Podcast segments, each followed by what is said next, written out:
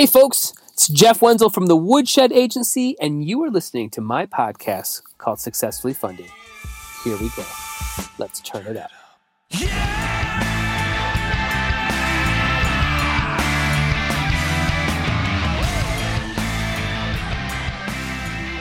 All right, crowdfunders, how is everybody doing out there in crowdfunding land? I can't hear you. Doing all right? All right, all right. So, in this episode, I have an unbelievable conversation with Chris Birch from the Kickstarter campaign Siege of the Citadel, second edition techno fantasy board game. Yeah, that's right. And I learned a whole bunch about an old board game from 30 years ago that the Siege of the Citadel uh, apparently it was a huge game back in the day, and this is a kind of a reboot of it. And yeah, just let me give you some quick numbers so you know who's coming up on this show. Uh, they had a they had a goal of sixty thousand dollars, and they are currently at two hundred and twenty seven thousand dollars, with about nineteen hundred backers and nine days to go. That's a pretty good campaign.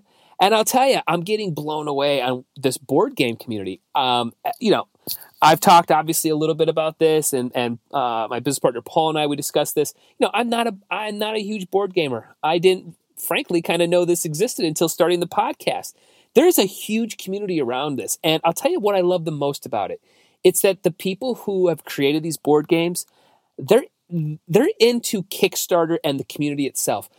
You know, they're open with their information. They participate in these podcasts. They understand the grassroots. They understand how to use the backers. They truly get it.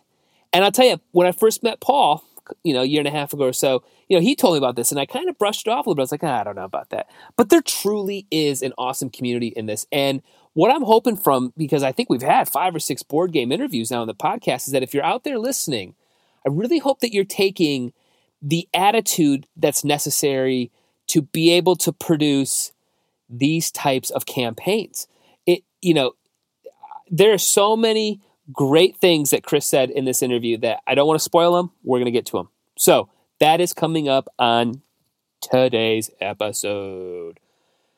So I, I watched a video with um, Gary Vaynerchuk, and he, he brought up something that that I I don't know I really took this one to heart. So I got to give him props on on getting my brain going and thinking. But um, you know, he was talking about, you know, why is it that we're so drawn as humans to always talk about the negative things?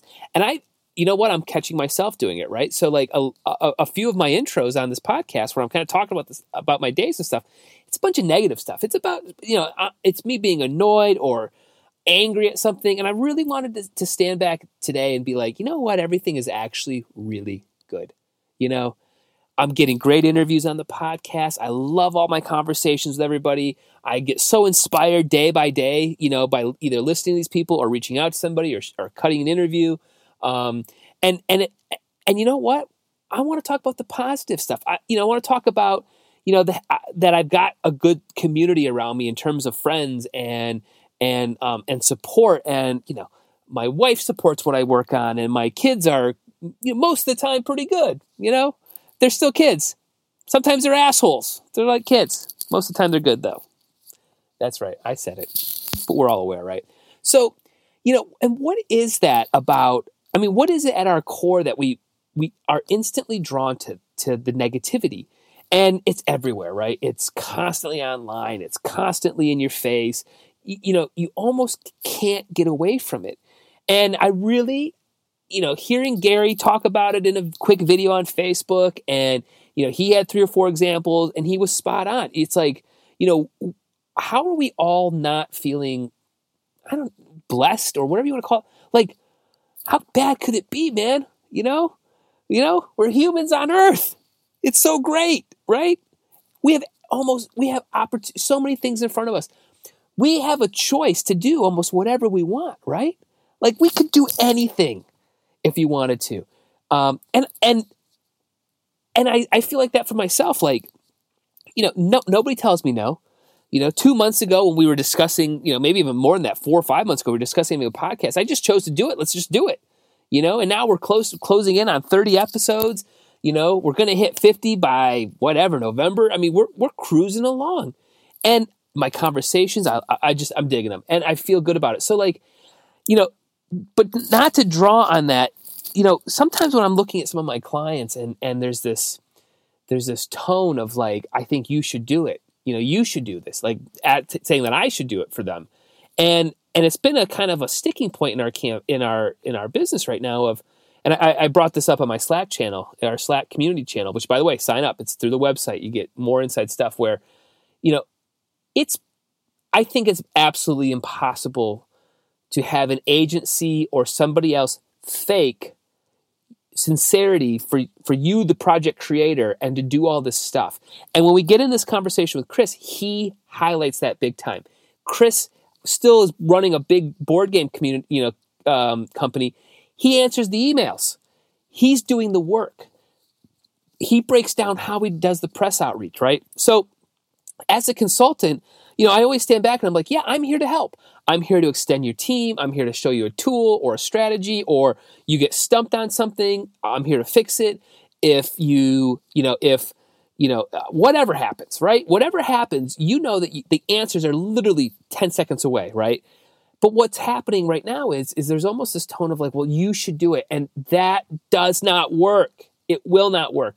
You you have to be an ambassador to your project. You know, you have to be out there and be excited to talk about it. Because if you're not excited about your own product, why would anybody else be excited? And I think that's the fundamental thing that I'm standing back here.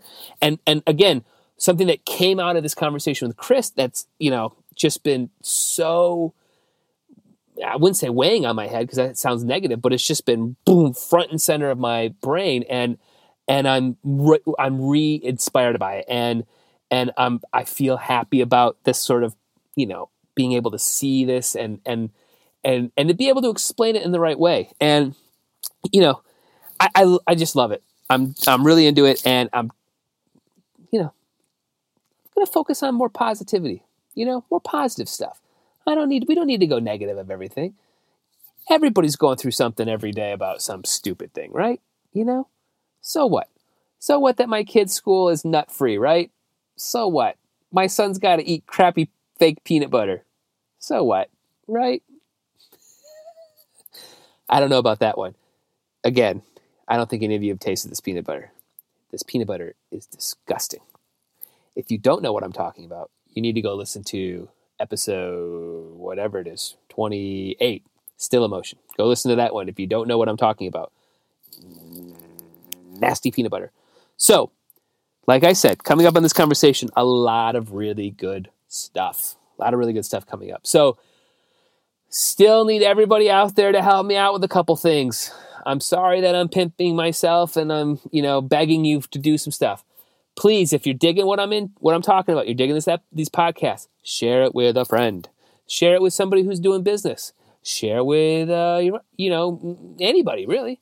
Tell them that you're to love this podcast. You're to be into me, right? Download some episodes from iTunes, hit subscribe. That's going to get me in the new and noteworthy section. And I've only got a few more weeks to go before that ship will sail. So we're trying to boost and get up in that new and noteworthy section so that more and more people can hear this can uh, hear this podcast and and uh, you know we can get more campaigns successfully funded. Boom! How about that drop? Second thing, got a lot of really good conversations going on in our Slack channel, and you're probably going, "What the heck is a Slack channel?" Well, let me explain it to you. So it's a crowdfunding community. So I've got a bunch of people that have signed up. All you got to do is put your email in. We don't spam you or anything like that. You just go into this community and we have in depth conversations. We break down more. And I'm going to have a bunch of stuff that I'm going to pull from our my interview with Chris. Um, you know, just about you know productivity and and attentiveness and just how to run a campaign like this. So we're going to break down more. So again, if you want to go deeper into this conversation, sign up through there. And oh, how do you sign up? That's a great question, Jeff. Thanks for asking me that question. How you sign up is go to the website woodshed.agency. That's all you got to type in the browser. Up in the top right corner, it says join our community. You click on that, you put your email in, boom, you're in, and you're having conversations. Uh, my whole team's in there as well. So, so last thing before we get into the interview, I'm going to invest. I think I've said this before. I've said this to some of my friends. It's time for me to invest in vinyl and a stereo system and to start putting music back in my life. Now, some of you know I have unplugged. I've taken a lot of music out of my life. I am not into it. I, or I'm sorry, I was not into it. It burned me. It almost made me lose my family. That's a whole story for another intro that I could get into. But remember, we're going positive. And I'll tell you, I did get inspired. I heard four or five songs on, on a Spotify playlist that um, that I pulled. They really got me riled up and felt good. And I haven't heard music like that. That you know, that music that gets in your bones. You know, that makes you just shimmy and shake no matter what you do. So I don't know. I haven't talked it over to the wife yet. So this next episode, I could be on here going, "My wife said I'm not allowed to do any of that stuff." That's a possibility. I'm not going to lie. That's a total possibility. But in my mind, I have mentally made the decision that my kids are going to grow up with a huge vinyl collection. We're going to explore music daily. Um, we're not just going to dive into the Disney tracks. We're going to really open it up and talk about you know you know good shit, good tracks, and um, yeah, mentally I've made that commitment. So here's what's here's what's going on in my brain. I'm back researching. What's the speaker system? I got to go with a nice tube amp, right? huh? Got to get a nice tube amp, or at least an old '70s Marantz, like nice, big old, you know, solid block, big power supply system, right? You know, I don't want this portable Bluetooth thing. I want to go the real deal. I want a nice vinyl, you know, or a nice record player, nice tube amp, couple of smaller but good sounding speakers, and then I want to just start getting some some some cool vinyl. So if any of you out there have any suggestions and you want to shoot me an email, Jeff at woodshed.agency, shoot me suggestions of good record players, good tube amps, good speakers, and maybe a top 10 list. I might be I might be greedy right now, but if you got a list of 10 records that you think I need to listen to, send them my way. So speaking of music, all right, I, I said I only had one thing, but I actually had two things. Go on Spotify and search the Woodshed Agency Office playlist. I, yeah, Woodshed, we've got a great playlist that we listen to when we actually get together, my boys and I. Really, really fun, good tracks in there that if you're in an office building, you should pump this through your, awesome, uh, through your office. You're, you're going to dig it. So, okay, okay, I've talked too much now. I, yeah, I'm just rambling here. So, I'm going to get a record player. I swear to God, I'm going to do it. Yep, I'm going to do it. Anybody have any advice on how I slip this one past the wife at all? Or should I get her uh, to advise on this? or should I just should she just come home from work one day and I'm like, hey baby, I got this great sound system. I, no, it didn't cost very much. Which I wonder what. Uh, I'll probably have to advise her on it. I've already done enough, you know, uh, crazy stuff in terms of having recording studios. I've already bought enough gear without telling anybody. So okay, all right, I've made up my mind. That's what we're gonna do. So enough of that. Let's kick into my conversation with Chris Birch, Siege of the Citadel, second edition awesome board game. It's a it's a reboot of an old of the old board game Siege of the Citadel, and we deep dive into board games, how to put them together, the mindset behind them, and then we dive into knocking the just knocking a grand slam on a Kickstarter campaign. So let's go. Let's kick into my conversation. Here we go.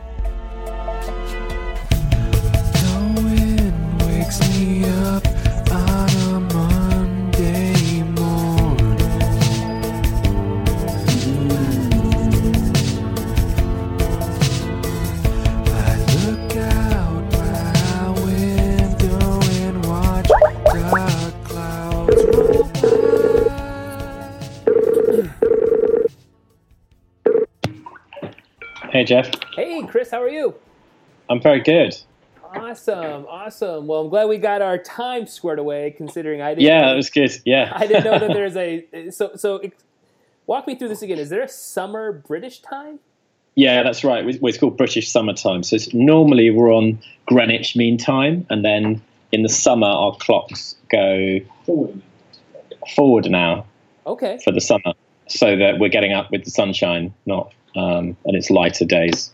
So you're nice and tan. You're looking good because you're in the sun all day. Is what's happening? Well, yeah, I'd like to think it's actually been pretty hot. We've had like some 30 degree days here in a row, so uh, it's been a hot, steamy. Yeah, there might be a few noises in the background because we've got an office here, okay, which is getting ready for a, a, a community event tonight. Yeah, that's what you were saying. That's awesome. So is, is, it, is the event yeah. tonight around the um, the Kickstarter and the game, or is it something else?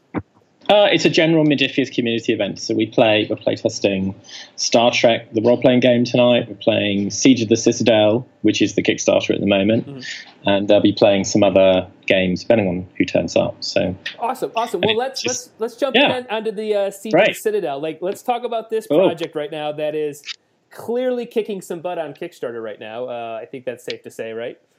Sure, yeah, it's going all right. yeah, not yeah. bad, not bad, not bad, not bad. in, our, uh, so, in our usual English understatement, right? So, for my listeners, uh, you guys had about a sixty thousand dollar goal. It looks like, and you're, you know, two hundred seventeen thousand dollars on that goal with eleven days to yeah. go. So, pretty good yeah. numbers, pretty good numbers there. So, why don't you tell me, me and, and, my listeners, a little bit about what the actual game is and and um, and what the campaign is about? Okay, so Siege of the Citadel was this awesome box of plastic uh, monsters and heroes that uh, was one of the first big boxes of cool plastic stuff back in the 90s. Oh, okay. It was based on a world called Mutant Chronicles that became comic books. There was a role playing game, there was a war game called Warzone, there was a Nintendo video game called Doom Trooper, there was the Doom Trooper card game translated into 15 languages, there was the Mutant Chronicles movie with Ron Perlman um, a few years back. So it was this vast entity. Uh, there was two other big board games, Blood Berets, Fury of the Clansmen. So they they rocked it, and they had some graphic novels with acclaim and all kinds of stuff. And um, Siege of the Citadel came out from Pressman Toys in the US and various companies in Europe, Target Games, who who were kind of the the godfathers of gaming in Europe at the time, hmm. and it had all this plastic stuff in it, loads of plastic figures. It had these character boards, big plastic character boards that tracked your health points and skills. And it had, you know, custom dice. You know, one of the first games was like you know, unusual dice, not just six-sided dice. It had um, this big plastic stairwell that really served no purpose, but just looked amazing. and uh, you know, it gave you this raised battleground to play on. And and then it had these gigantic cardboard citadel walls through which which kind of marked the entrance points of the Dark Legion creatures. And um, I mean, kind of impractical, but just looked brilliant. So it was it was just like a board game dialed up to eleven. It was super fun. And the Mutant Chronicles universe is is a bit tongue in cheek and it's over the top. It's got gigantic guns and even bigger shoulder pads. So um, always brings a smile to people's faces when we were playtesting. We had about 300 people sign up, of which 200 still had copies of the game, and some of them had multiple copies of the game because they loved it so much, and you know for spares. And sometimes people wanted to play, you know, end back-to-back games with several copies. So anyway, uh, cut a long story short, Cabinet Entertainment, who own Mutant Chronicles, came to us and said hey, because uh, we were doing the Mutant Chronicles role playing game, we rebooted um, a couple of years ago, big success on Kickstarter as well. And they said, hey, we like what you're doing. Do you fancy partnering with us to reboot Siege of the Citadel? So um, the the no brainer answer was, yeah, of course. And um, you know, where do we start? So we got Richard Borg back involved, who was the original uh, designer, who was part of Pressman Toys. And he's since gone on to do epic board games like Memoir 44, Command and Colors, Battle Cry. Um, so lots of big, big name games. And, oh, uh, yeah, Battle Lore as well. And um, he uh, he was super keen to get involved again. And then when we announced the news, we had other big name designers, Eric Lang and Kevin Wilson, kind of battered down the doors because they were childhood fans of the game, and then now they're like super designers. So they were like, we really have to work on this. And then Jay Little turned up, who designed X-wing, the miniatures game, and the Star Wars role-playing game, and he was like, I'm going to kill someone if I don't get to work on this game. so we suddenly had this A-list design team involved who loved the game, and there was so much love for this um, board game that uh, we knew we were onto a winner, and and you know had all this talent involved in it. We had Henning Ludvigsen drawing the tiles. He, he did the maps for games like Imperial Assault and Descent and Mansions of Madness. And we had Stefan Kopinski doing the cover art, who's well known for a lot of music, uh, a lot of um, uh, Warhammer artwork as well. So it's really, really, really great team um, we brought together. and uh, and that's got us to this point. So that's awesome. So when when you were kind of sitting back and thinking about, you know, just just the overall idea of rebooting this, you know, where does the strategy kind of come into target? You know, the fans of the '90s. You know, they're obviously they've gotten older, their lives have changed. Um, did, yeah. or, are you finding that this is a whole new crop of people that are getting behind this, uh, behind the, behind the second uh, edition?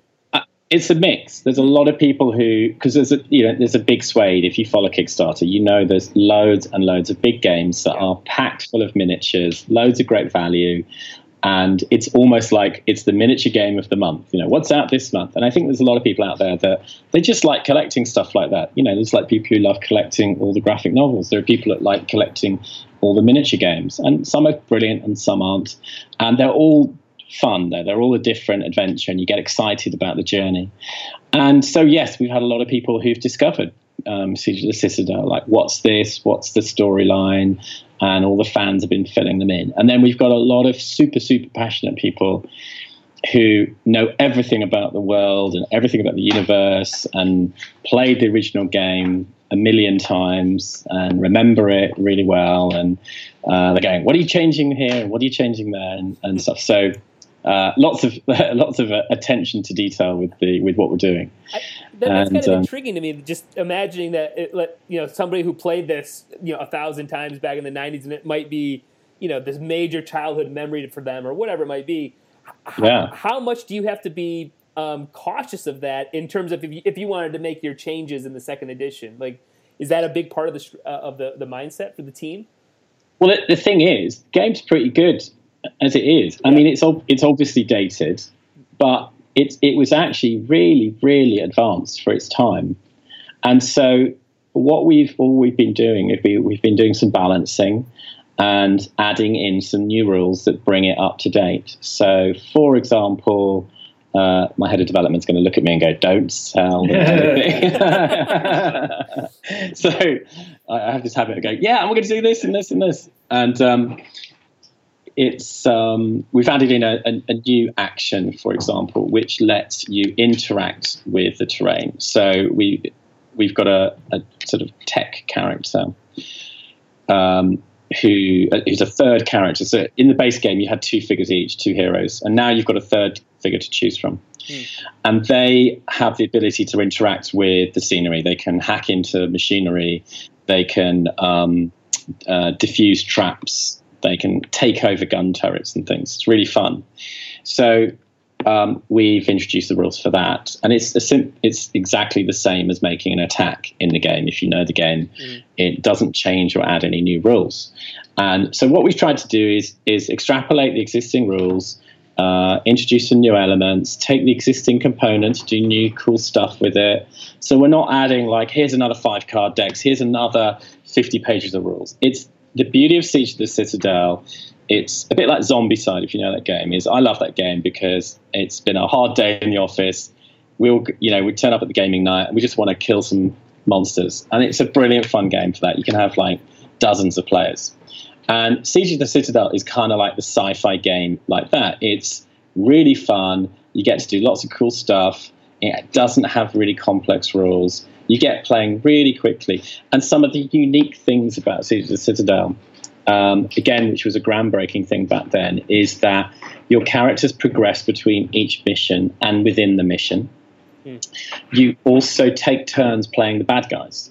So you have this uh, a bit like playing Imperial Assault. Someone gets to play the Empire, but in this, you get to take turns doing it. And the better you do as the Dark Legion creatures, the more points you get for your own hero team for next time you play. So you've got a real incentive to be um, uh, really bad to your friends and trying to screw them over and, and hurt them and try and stop them winning the mission because it's going to help you next time around. Everyone has secondary missions which have sometimes competing goals that might interfere with the main mission goal and can be used as um, kind of little screw you uh, events as well. So there, it's, it's, it's, it's also a, a, kind of co-op in a sense, and we're also introducing solo rules and co-op rules, so you can play without the Dark Legion player because a lot of people like that. There's a you know there's a big swathe of games now that are about cooperate you know cooperating on uh, on games, hmm. and so you can do that too. But the, the real fun that we always try and push people to do is like try the rotating Dark Legion player because it's just great fun. And there's actually uh, other cool ideas that we're, intro- we're introducing that make him even more fun than people might remember. So he gets to place cool defenses. He gets to have a lot more choice about um, how he defends the base, and um, and other fun stuff as well, which we're we're going to be talking more about soon. So when when you were approached, uh, what was the company's name that approached you to to, to reboot this? Uh, it's Cabinet Entertainment. So they they're kind of the owners of um, Mutant Chronicles and Solomon Kane and Conan, and uh, they're the producers of the Conan movie as well. And um, so they've got a lot of really cool properties. Uh, Mutant Year Zero, that's a big uh, role playing game line at the moment. Uh, Kult, uh, so quite quite a lot. Yeah. And, and we've known them for a while because we've been working together on, on Mutant Chronicles uh, and then recent, more recently on Conan. So so, so when they approached you, like, how much, you know, did they have access to all the old, you know, designs and layouts where you just had to, you know, go back to the old printers if you could find them? You know, I guess like no, because we're, yeah, we're redoing all the artwork. Oh, yeah, I mean, we've got. Everything? We've got access to a lot of it. There's a guy called Paul Bonner who's like a legend of the sort of 90s art scene, and, and, and his artwork doesn't date. It looks amazing because he's got this sort of diesel punk style look, hmm. which is a kind of mm, kind of 50s sci-fi with giant shoulder pads and oversized guns. Um, so it's his look retained. They had a lot of that artwork still left over. We've commissioned new artwork. We've got new artwork for the covers. It's a new logo, new tile, new board, a new board for the game, new figurines. So everything's new in the game, uh, but it's a sort of familiar look to it. You know, it's just sort of updated. So, and now there's 45 figures in the base game, um, sort of more than the original game. So we boosted boosted it, I think, quite a lot by at least, um, I think, seven figures more than the original, maybe more. You know, so, um, so when you're when you're sitting with you know just what you just said there, what 45 figures, you know, what's the process of of like you know shaping them, getting them laid like I don't know molded, shaped like the the prototype of so, them? you um you often start with a piece of concept art uh-huh. that is you know what do they look like? What's the sort of color artwork? And it might not be a very finished piece of art or it might it might be a previous piece of, con- of um, full color art we've got and then we do some kind of ideas for briefs for like okay well they, they need to be holding this gun this is what this gun looks like they need to be holding this piece of gear needs to be on their belts and this is the armor that it should look like and that goes off to the sculptor and then they sculpt a 3d sculpt of the figure, and then you go, well, actually, no, the you know the body is a bit too big here. Um, the gun should be bigger. The shoulder pads don't aren't quite the right shape. So you kind of get that right, and then they give you the sort of final figure that you've signed off, and then we get a 3D print done. And I've just had a few in today, which is uh, okay. Are they right? Are they the right scale? Mm-hmm. Um, do they look right? Um, and um, then if those are right, then it goes to the factory, which in this case is going to be in China, and um, they check over the because sometimes you get little gaps in the 3D print that um, that won't actually mold in PVC plastic. It, mm. You know, the plastic will get stuck in the mold. So sometimes you need to adjust things, fill in little holes, you know, change the curvature of something. So there's a lot of technical work that goes into getting those figurines made, and and every single figure is a piece of, of art. Right. You know, it's a highly detailed, uh, beautiful piece of art, and I love seeing them come through because yeah, you're like, wow, so. it's really cool. And then you know, actually seeing them in in real life is awesome as well because it's just all coming to life in front of you. But it's yeah, it can be a painful process. Sometimes people don't understand the pose you want. Um, or they can't interpret what you're talking about, and that right. you know it can take time sometimes. And the better designers just get it, you know, they get it first time, and you're like, and they blow you away. You're like, right. oh my god, yeah, my life is complete. so, so, with, so. With, how, how do you maybe tell somebody who's starting out in the board gaming world, like, how do they get started with that process, right? So I mean, that's so okay. many steps you just kind of walk through, which you've done this before, right? And you know, you, you have access to some, you know, you've done this, right? So like that. yeah, we did it once. You, yeah, we did it once before. Right. So, you know. So all right. So yeah, you're yeah. probably still learning some new tricks here. Yeah. Yeah. But, but yeah, like, yeah. Yeah. But like how you know that's the thing that just blows me away. It's almost as if you're like creating almost like a, a movie like labyrinth or something from back in the day right? Like like you have to create yeah. all of these just the pose and the type of gun well, there's a you know. there's a lot of people yeah i mean you're there's a lot of people involved in the team design graphics art uh, writing story scenarios playtesting. So yeah it's a, it, it's not as big as a movie but there's a lot of production design that goes into preparing for this. There's a lot of, you know, there's a we've got a designer working pretty much non-stop generating graphics for the Kickstarter, and that's just for the Kickstarter, let alone the actual board game. Mm-hmm. Some of those graphics will then go on to theme parts of the board game, of course, which helps as well. But um, you know, the Kickstarter itself requires a huge amount of work. People working on it, doing costings and promotion and PR and yeah. uh, and things like that. So it is it's a huge process. I mean, we've we've gone through creating war a war game lines. We had experience on the miniatures. We've you know we've done another board game before, Thunderbirds, the cooperative game by Matt Leacock based on the old TV show. And and so and, and obviously lots of production work on our role playing games that we've done uh, four Kickstarters for as well now. So production wise, we're used to just this sort of bulk of stuff that needs to get done and everything comes down to a job. You know this right. needs to get done. This person needs to be emailed. This brief needs to be written. So a lot of it is just organizing people and time and and making sure you've got talented people who can just get on with that part of the work and you don't have to kind of sit on them all the time.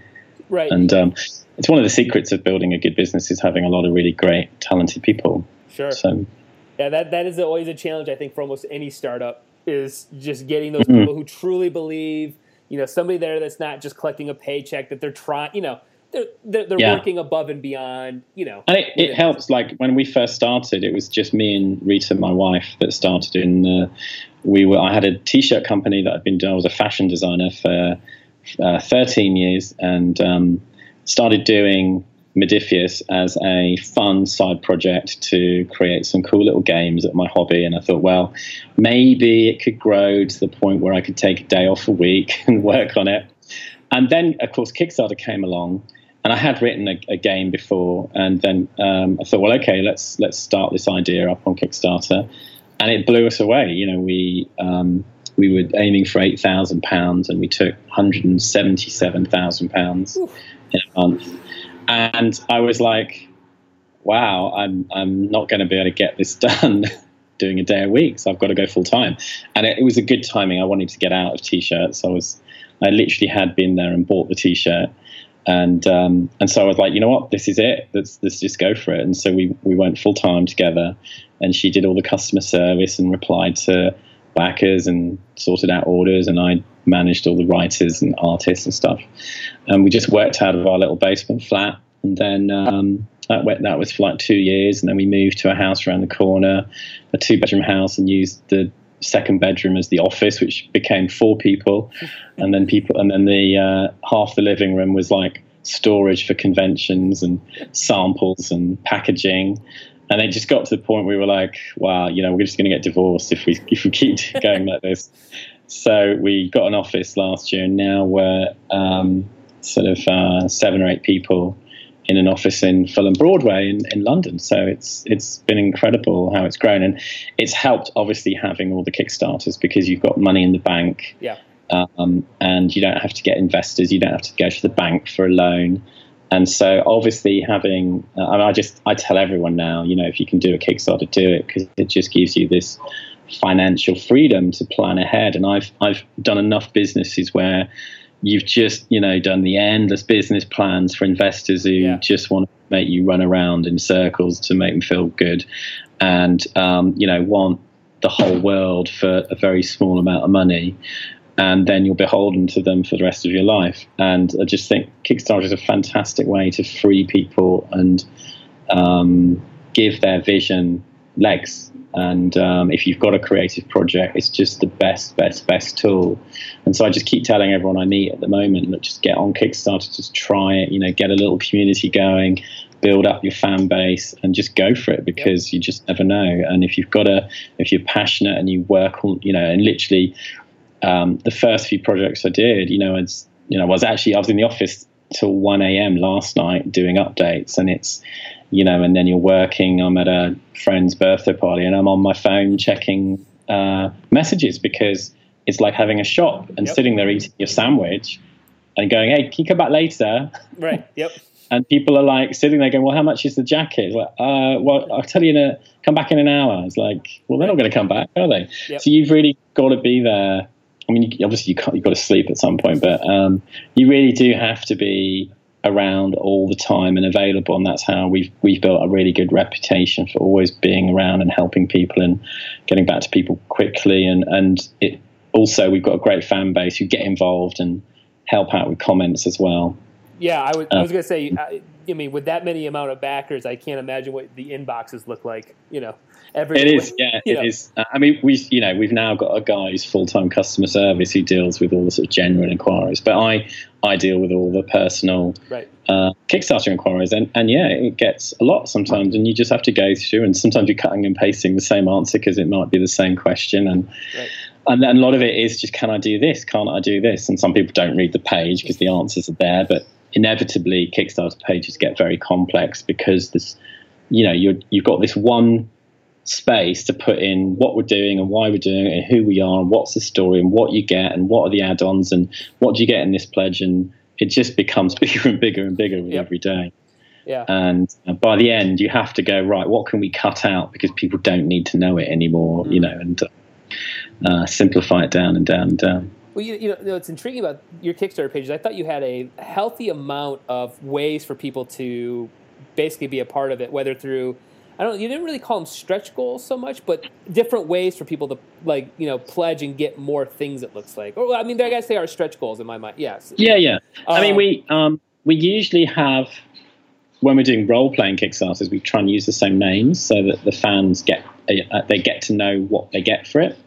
And with the, this one, um, we went for two pretty simple pledges. One, which was basically the board game cheaper than it will be in retail, plus a bunch of extras, uh, mm-hmm. which we unlocked more for. So now 69 bucks gets them about $98 worth of stuff. And they'll get more. We've unlocked some bonus figures and things. And then we had this $149 pledge that wasn't worth the money at the beginning. Mm-hmm. And there was a lot of people who were like, "Ah, oh, why do you, why are you doing that? Why, you know, why don't you put loads of extra stuff in it?" And lots of other big companies throw in a massive pile of stuff, and they're big enough to go, "Well, if it doesn't work, we can still pay for it and put it out." And so we were like, "Well, look, guys, you know, this stuff has to be paid for. Yeah, don't go for the 149 pledge. Just go for 69 because that's a really good deal." Um, but if you believe in us and if you have faith and we're going to give you amazing value, then go for 149 because we're going to make it worth about 400 to 500 dollars, and that's what our reputation is like. Mm-hmm. So all our Kickstarters, everyone has ended up with amazing values. So like uh, the Conan role playing Kickstarter we just did a few months ago, there was a pledge of 40 pounds, so about 60 dollars at the time before Brexit. Mm-hmm. Um, that wasn't worth the money because it got you all the unlocked PDFs. But at the beginning, there were no unlocked PDFs. Okay, sure. So we unlocked the first book, but you could get that in PDF for probably 20 bucks. So why would you go for that? Because it's going to be worth the money in the long run. And in the end, people who went for that pledge got 20 books, about two to 300 pounds. Well, let's say about $300 worth of books.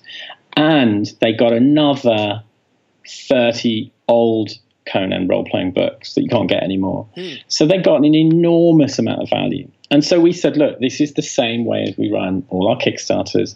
This pledge isn't worth it yet, but it will be. And so if you believe in it, put your money behind it, and that will help us make it worth more.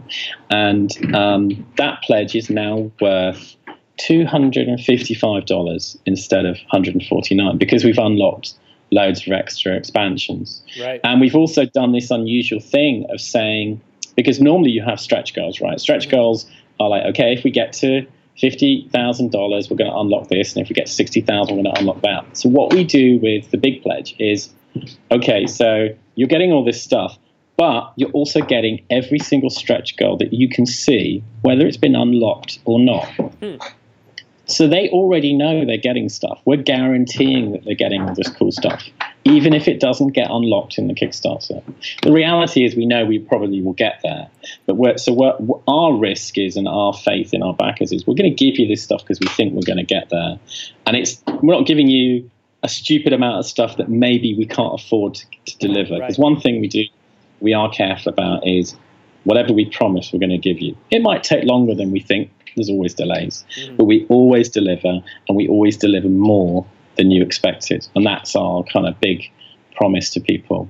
And so, and that's that's we've been proven right that it's the pledge is worth more money. It's keep, it keeps going up, and um, you know we're gradually giving people more stuff, which is always the best way. Yeah, I, I love the optional buy, um, which I, I I don't think I've seen that before on a Kickstarter campaign where you have this sort of I mean you got a almost like a game bag. You know, you've got um, you know, yeah, like, we, like a book. We, you got all these extra cool things going on. That yeah, we added in all the all the Mutant Chronicles role playing stuff. So at a better price than you can get it on a web store. So as another thanks to backers, they've got if they want more information on the world, or if they're role players as well, they can buy all of the role playing Kickstarter stuff at a great price. Yeah. So and save some money, and again that helps support the Kickstarter. So again, it, and you know, there's already uh, there's a a hundred dollar bundle that is something like 17 PDFs that's worth mm. about $200 uh, when we sell it normally. So there's really, really amazing uh, uh, deals there. That's awesome. So let, us take just a couple minutes uh, before I let you go on just like the overall your strategy when you are approaching Kickstarter. You know, um, are you doing a bunch of Facebook ads? Are you doing advertising on on uh, board game websites? What's kind of the overall strategy that you guys uh, in, in, your mind have outside of making a great product and and doing the stretch sure. goals and all that stuff? Well, we do. I always do lots of research. I'm a big believer in listening to the fan base and finding out what they're really looking for but also giving them some really cool stuff and surprises and showing them what you can create for them that's going to be amazing. So we do a lot of surveys. We find out we kind of give them a list of all the stretch goals we're thinking of, the add-ons, and we go tell us which of these are your favorites, and and then we say. If there was these couple of pledges, which one would you pick? So we already know that there's like I don't know, you know, for the Siege of the Citadel, we had about um, a thousand people answer the survey, of which about 700 said, "Yes, I'm going to back this, and I'm going to pick this pledge if it's the right price." So we had, we already knew there was a, a lot of interest there, a lot of uh, passion. We have a bigger database. We've got like 30,000 people on our overall Modiphius database, so we had a lot of people that we could promote to. Mm-hmm. When I first started, I had about a thousand people who were buyers of a PDF role playing book we put out, actually two small ones that we uh, we did, and we did it as a little profit share between various writers and artists, and um, that's how I got our first audience. And then I did some press. Now I happen to have run a PR agency before, so it helps a lot. that does help. But there's some really simple techniques for getting a press list, and that is you find another Kickstarter that's like you. So let's say you were doing another game like us, right? So you'd go and find all the websites that the Siege of the Citadel board game has been talked about on, and you go and find their contact details, and you put it in an Excel sheet with their web, with the website address, and then you do it again for another game, yep. and then you do it again for another game, and again for another game, and then again and again and again and again and again. And when it's two o'clock in the morning, and you think, surely I've done enough, you haven't. You keep going until it's five in the morning, and you get up the next morning and you start again, and eventually you've got about 500 contacts who have all written about these kinds of Kickstarters. And then you have your press list. And now you need to learn how to talk to them. And what I did when I first started, and we still try to for all the big projects, is we email people personally. And you're going to think, wait a minute, that's going to take ages. Yeah, that's right. It takes ages. Uh, but people respond to personal emails. Yep. When you're when you're emailing hey dave how's the podcast going? You know mm. um, i saw your article on star wars. It was amazing. Well guess what? I'm doing this new sci-fi project blah blah blah. Now i wish i could do that all the time. We don't always get to do it. But if you're starting off it is the single best way to get attention. Tell them your personal story. You can cut and paste that personal story but try to write something about their site about yep. them to show that you actually have checked out their site. Make sure they even write about your games. If you've done your your, your research, then they should have done. And make sure you're telling them something amazing, not like, oh, I just unlocked another card. Tell them, don't waste the time. Tell them like the fact you've launched and you're already at 20,000 have unlocked your first goal. Or tell them that um, we've just created this amazing new thing that gives backers another $50 of value. And it's a really cool, look at this cute, cute, cute new piece of artwork. You need to give them something exciting and interesting. And you'll find that most like most people in press are fans of whatever it is. If you're talking about the new a new backpack or a, a new board game or a new role playing game or a new dice or whatever it is, the people that you're talking to are generally fans of it because that's why they're writing about it. Because most journalists don't get paid a lot of money, right? And um, as I'm sure you know, so it's it's most people are in this industry because of the passion. And so if you um, just tell them why you're passionate, why you love your thing, and then maybe that'll be infectious and they'll want to write about you as well. So getting that press is not that hard. It just takes a lot of time, and most people don't want to do it.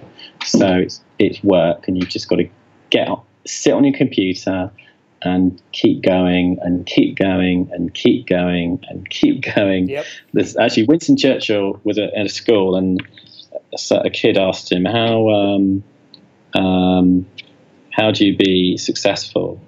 And he said, never, ever ever, ever, ever, ever, ever, ever, ever, ever, ever, ever, ever, ever, ever, ever give up. so that's it. You just keep going. Uh, and, yeah. and the thing is, a lot of people, oh yeah, but I've got a party tonight. I said, oh, oh, but I was going to go and see the new Marvel film. Oh, you know, it's like, well, well, yeah, fine, go see the new Marvel film, but you won't have a big successful project. If you Right. really want to make it big, you've got to put the time in.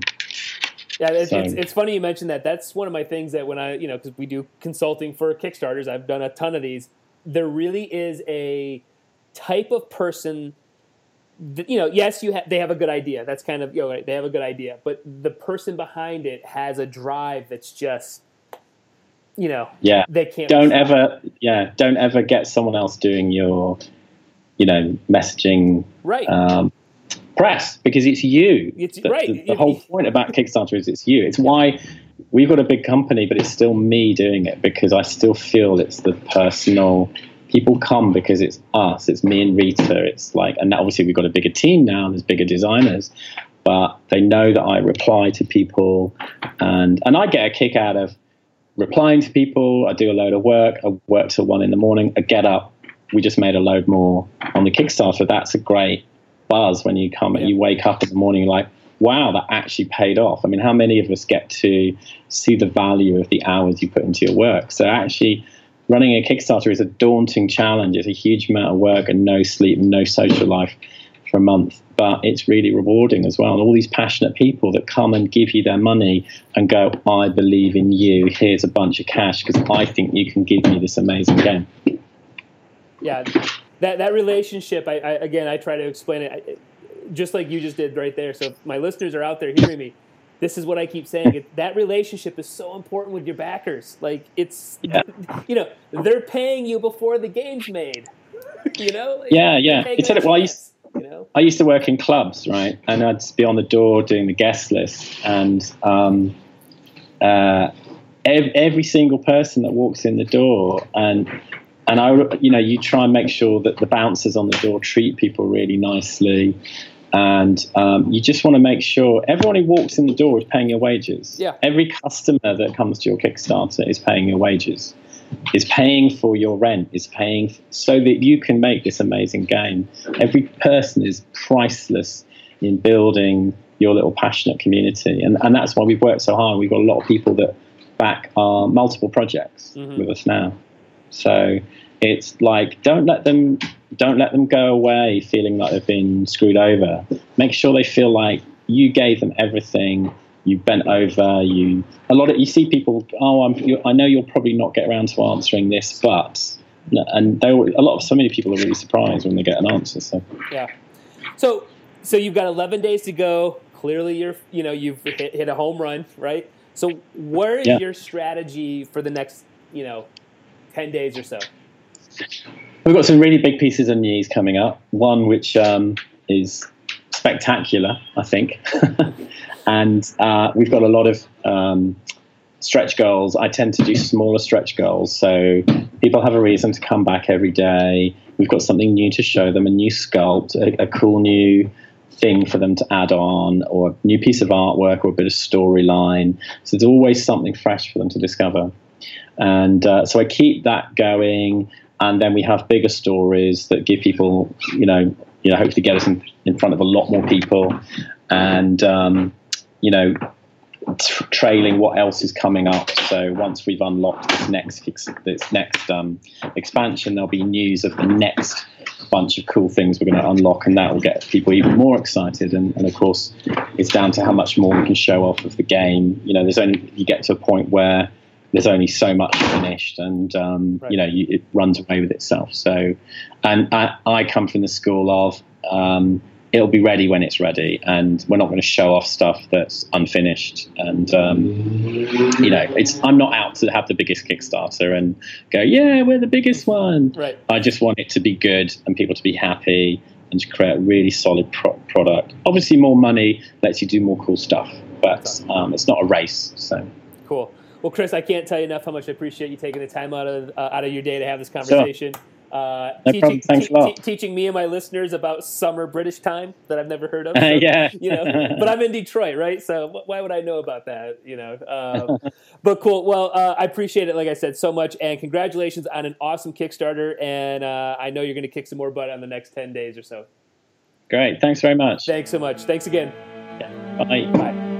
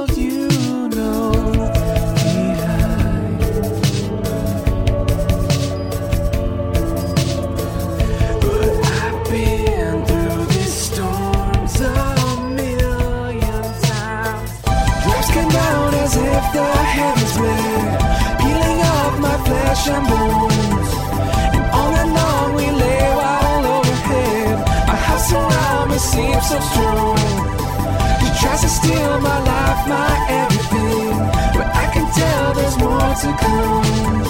She gives me time to catch my breath, but then the walls came crashing down.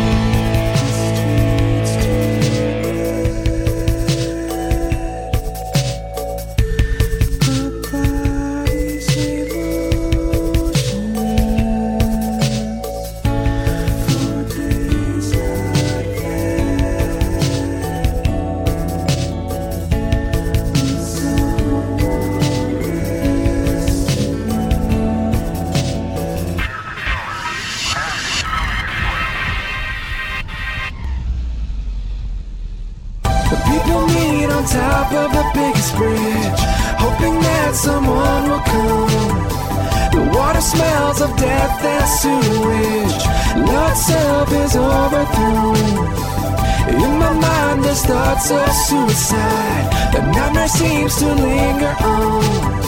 But in the eyes of a perfect stranger, gives me hope to carry on. I close my eyes and listen closely to all the lives that she's won. Leave the world you know behind, it said. Well, that's exactly what I've done.